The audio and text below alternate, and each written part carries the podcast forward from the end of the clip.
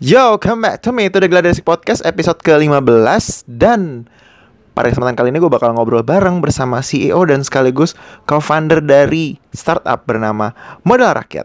Kita bakal ngebahas hal-hal seru seputar fintech.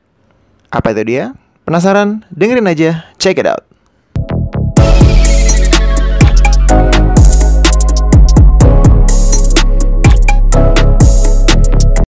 Agung News. Untuk yang pengen tahu lebih jauh, kritik atau saran bisa langsung kirim aja ke gladesic tujuh at gmail dot com atau mention atau direct message juga boleh ke Instagram at gladesic studio. Stay tuned nam podcast Gladesic. Oke, langsung aja nih Mas ya, Mas Tanis. Uh, aku pengen nanya-nanya banget tentang terutama fintech ya, startup. Nah, pertama tuh aku pengen tahu tentang modal rakyat itu apa sih Mas? Ya. Yeah.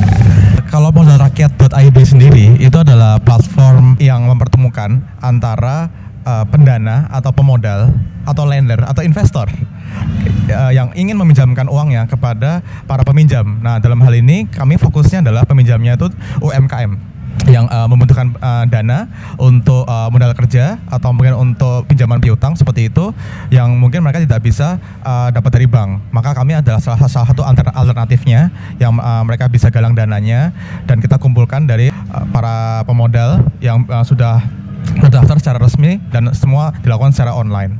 Seperti itu. Menarik banget ya penjelasannya. Nah, ini aku ada pertanyaan lagi, kalau kenapa modal rakyat dan sebenarnya solusi apa sih yang pengen diselesaikan sama modal rakyat? Sebetulnya ini kita bicara mengenai inklusi keuangan ya, yaitu uh, kalau dibilang kartu kredit aja tuh yang punya kalau di Indonesia itu cuma tiga persen. Ya kan, bisa dibayangkan gitu. Uh, dan kalau uh, produk banking yang basic ya, deposito aja itu cuma tiga puluh persen. Pada uh, jadi sisa tujuh puluh persen itu kayak mereka tuh nggak punya akses perbankan, apalagi sembilan puluh tujuh persen tidak punya akses kredit atau permodalan seperti itu yang bisa, bisa mereka gunakan untuk uh, menunjang bisnisnya. Uh, ada kaitannya tentu uh, dengan profil risiko dari bank ya, uh, mungkin mereka kurang mau dan kurang berani karena mereka sudah melakukan sudah punya S O P lah ya, S O P yang sudah berjalan berpuluh-puluh tahun dan mungkin mereka nggak mau merubah itu.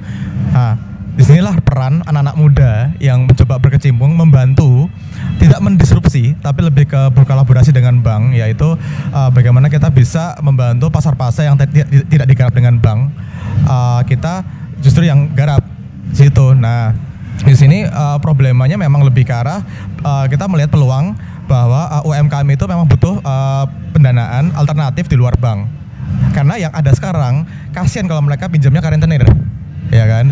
Jadi kita datang untuk menyelamatkan mereka sebenarnya. Itu dari sisi peminjam. Adapun problema dari sisi uh, calon-calon investor. Ah, anak-anak muda sekarang tuh sudah punya appetite untuk mereka berinvestasi ke reksadana, ke saham, dan mereka masih haus ingin mencari alternatif lain yang mereka tuh bisa invest secara online. Nah, salah satunya kami menawarkan ini. Jadi ini dua problem yang kita jadi satu, uh, muncullah modal rakyat ini idenya seperti itu. Wow, keren banget nih penjelasannya. Dengan wah gila-gila. Aku jadi menimbulkan pertanyaan menarik lagi nih. Nah, tadi Mas Tanis menjelaskan tentang bagaimana peran anak muda untuk ikut di modal rakyat. Nah, kemudian yang pengen aku tanya, kira-kira tuh sekarang udah ada berapa orang sih Mas yang ikut di modal rakyat pertama? Yang kemudian yang kedua, sudah menjangkau berapa U M K M gitu yang sudah dibantu sama modal rakyat mungkin?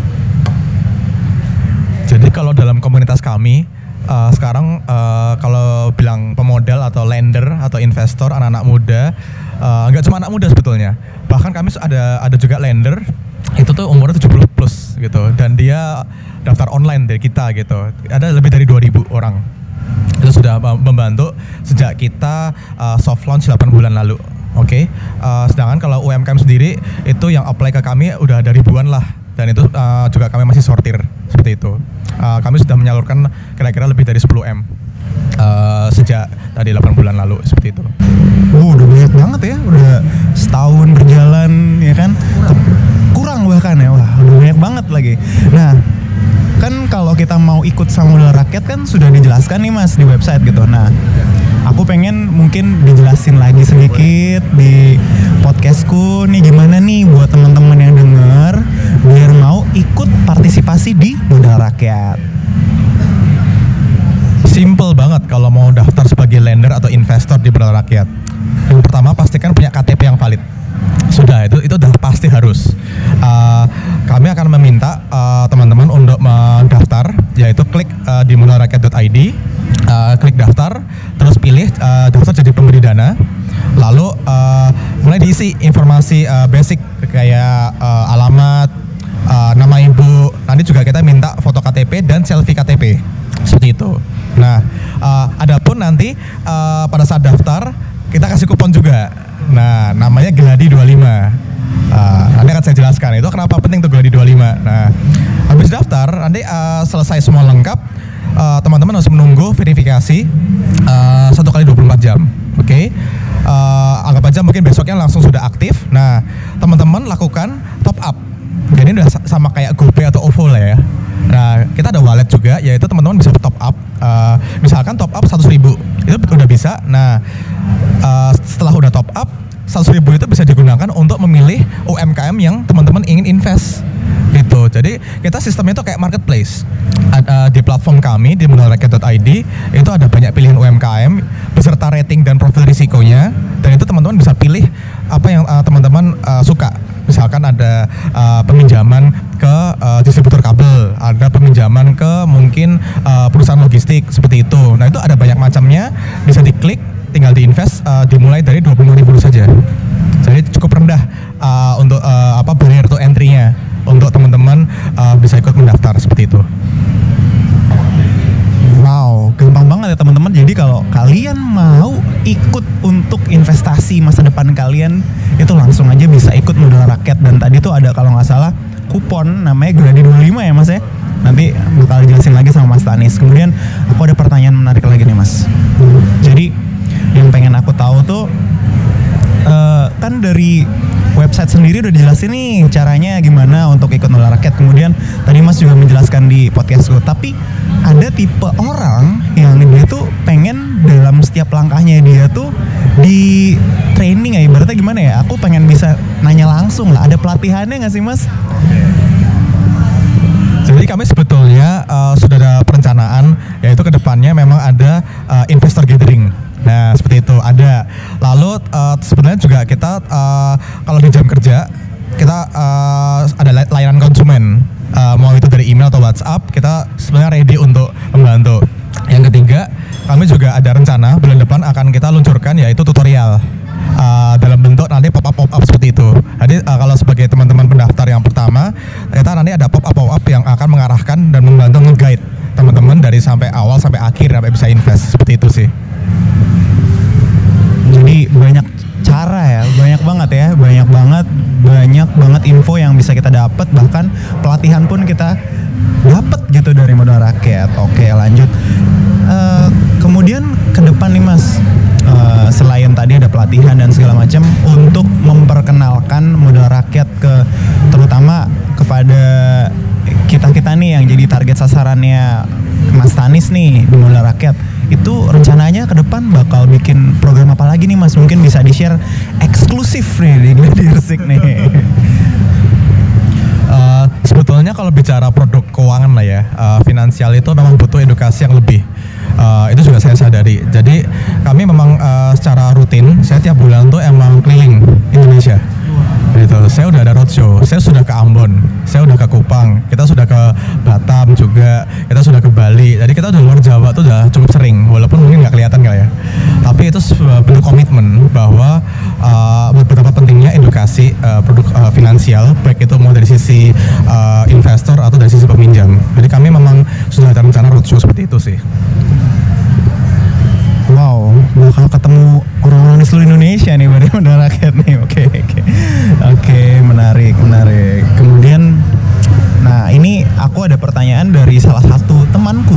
Ya, kemarin dia sangat tertarik banget ketika aku pengen ketemu sama startup fintech gitu. Dan pertanyaannya adalah, ketika Mas Tanis uh, bikin fintech waktu itu, itu ketika mau bikin izin gimana sih Mas gitu. Mungkin bisa di-share juga ceritanya.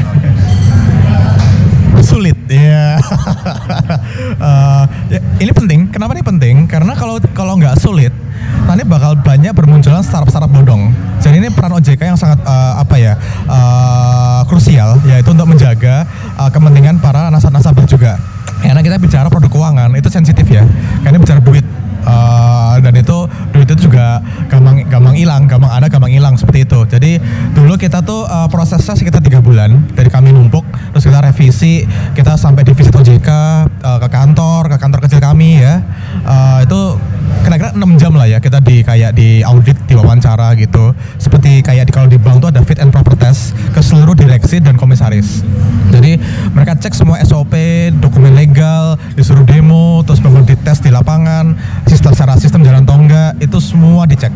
Jadi kita juga nggak lolos sekali. Jadi kita pas itu diminta revisi, kita harus datang juga ke kantor O J K untuk mempresentasikan lagi hasil revisi. Akhirnya setelah tiktokan, ya kita akhirnya uh, puji Tuhan tiga bulan dapat. Jadi kita emang sudah uh, resmi terdaftar di O J K per delapan Juni dua ribu delapan belas. Gitu. Menarik banget dan kayaknya susah ya ternyata dapat izinnya. Dapat izinnya untuk dari O J K tuh ternyata sangat sulit gitu. Nah, aku ada pertanyaan lagi. Dan buat teman-teman nih Mas yang masih muda, terutama aku buat aku pribadi juga. Uh, kita ada pertanyaan. Kenapa sih kita harus invest? Gitu. Terutama ya tadi kan ada peer to peer lending segala macam. Nah, itu kenapa sih dan keuntungannya buat kita tuh apa sih Mas? Gitu. Wah, ini pertanyaan yang anu nih, cukup apa uh, frontal nih sebetulnya, tapi penting nih untuk diinformasikan. Jadi pentingnya investasi itu sebetulnya sejak dini itu uh, kita bicara kaitannya dengan uh, compounding effect. Uh, apa itu compounding effect? Yaitu bunga berbunga. Jadi uh, bunga berbunga itu adalah salah satu kekuatan yang paling kuat di alam semesta. Yaitu dimana kalau teman-teman uh, mereinvest hasil uh, bunga dari apa yang kalian investasikan, itu lama-lama akan bukit membukit secara bunga berbunga efeknya. Jadi kalau uh, itu dimulai dari uh, dini, itu baru kelihatannya akan secara eksponensial, itu akan berkali-kali lipat yang kalian akan rasakan mungkin dua puluh tahun lagi. Jadi, tapi itu baru kerasa kalau kita harus mulai dari sekarang.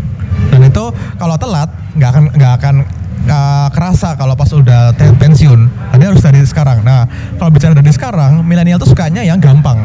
Nah, kita sudah menawarkan uh, yaitu uh, platform yang uh, cukup mudah, yaitu semua dilakukan bisa secara online dan bisa mulai dari dua puluh ribu saja. Jadi daripada beli kopi tiap hari, mending rutin dua puluh lima ribu itu bisa dipakai untuk invest ke uh, modal rakyat. Dan kami memberikan uh, efektif uh, keuntungan yaitu sebesar dua belas sampai lima belas persen uh, per tahun secara efektif. Yaitu uh, sebagai gambaran itu mungkin tiga kali lipat dari kalau teman-teman hanya menganggur, menganggurkan dananya di deposito. Seperti itu. Jadi kapan lagi lebih enak kan? Ketiga yaitu adalah kalian membantu secara sosial, yaitu U M K M U M K M yang tadinya uh, tidak bisa mendapatkan uh, permodalan untuk ekspansi bisnis, sekarang sangat terbantu oleh uh, kontribusi dari teman-teman ini begitu. Jadi uh, secara nggak langsung teman-teman yang invest ke modal rakyat itu uh, sudah berkontribusi juga ke uh, ekonomi Indonesia gitu. Waduh, mantep banget ya. Jadi kalau aku mau invest di modal rakyat, aku jadi sociopreneurship juga sekalian ya. Jadi membantu untuk ekonomi Indonesia nih. Gila, gila, gila. Banyak banget manfaatnya dan keren banget. Kita bisa bantu banyak orang juga ternyata ya kalau kita ikut berinvestasi di modal rakyat. Kemudian apalagi pertanyaanku ya. Kayaknya cukup menggambarkan semuanya nih ya. Jadi pokoknya buat teman-teman semua yang dengerin ini, langsung aja kalian bisa invest dari sejak dini dan nanti akan kalian petik di masa depan nanti ya. Jadi jangan tanggung-tanggung. Terus ini Mas mungkin ceritain yang kupon tadi dong. Iya, yeah, kan tadi belum diceritain tuh. Mungkin yang kupon Gladi dua puluh lima ya. Ya, yeah, boleh Mas. Oke, okay, jadi tadi uh, kupon ini bisa diisi untuk teman-teman yang uh, belum pernah sekalipun mendaftar di Modal Rakyat. Jadi pada saat di halaman pertama pendaftaran, pada saat mau mengisi uh, username dan password, ada kolom di bawah yaitu mengisi kupon itu. Yaitu cukup diisi dengan Gladi dua puluh lima, huruf besar semua. Uh, nanti pada saat sudah diinput, uh, lengkap dengan semua informasi teman-teman, termasuk selfie K T P, K T P dan uh, semacamnya. Uh, setelah verifikasi berhasil, maka teman-teman langsung dapat dua puluh lima ribu uh, di wallet teman-teman. Nah, syaratnya yaitu uh, tidak bisa langsung ditarik, uh, harus diinvest langsung. Karena kami ingin mengajarkan teman-teman untuk langsung merasakan experience menginvestasikan uangnya, dananya ke U M K M yang sudah ada di platform kami. Seperti itu sih simpelnya, gitu Mas. Siap, langsung aja pokoknya, jangan ditunda-tunda lagi, investkan diri kalian, dapat pahala juga karena membantu orang banyak. Kemudian dan setiap yang aku wawancara nih, terakhir aku selalu nanya, karena behind the great product there is uh, really great person gitu, dan aku pengen tahu tiga kata yang menggambarkan Mas Tanis nih. Sekarang udah agak ke brand personal ya, ya. Tiga kata yang menggambarkan Mas Tanis, monggo. Apa ya? Wah, ini susah nih. Saya tuh apa? Satu, tiga ya? Tiga kata ya? Tiga kata. Waduh, ini udah dua nih.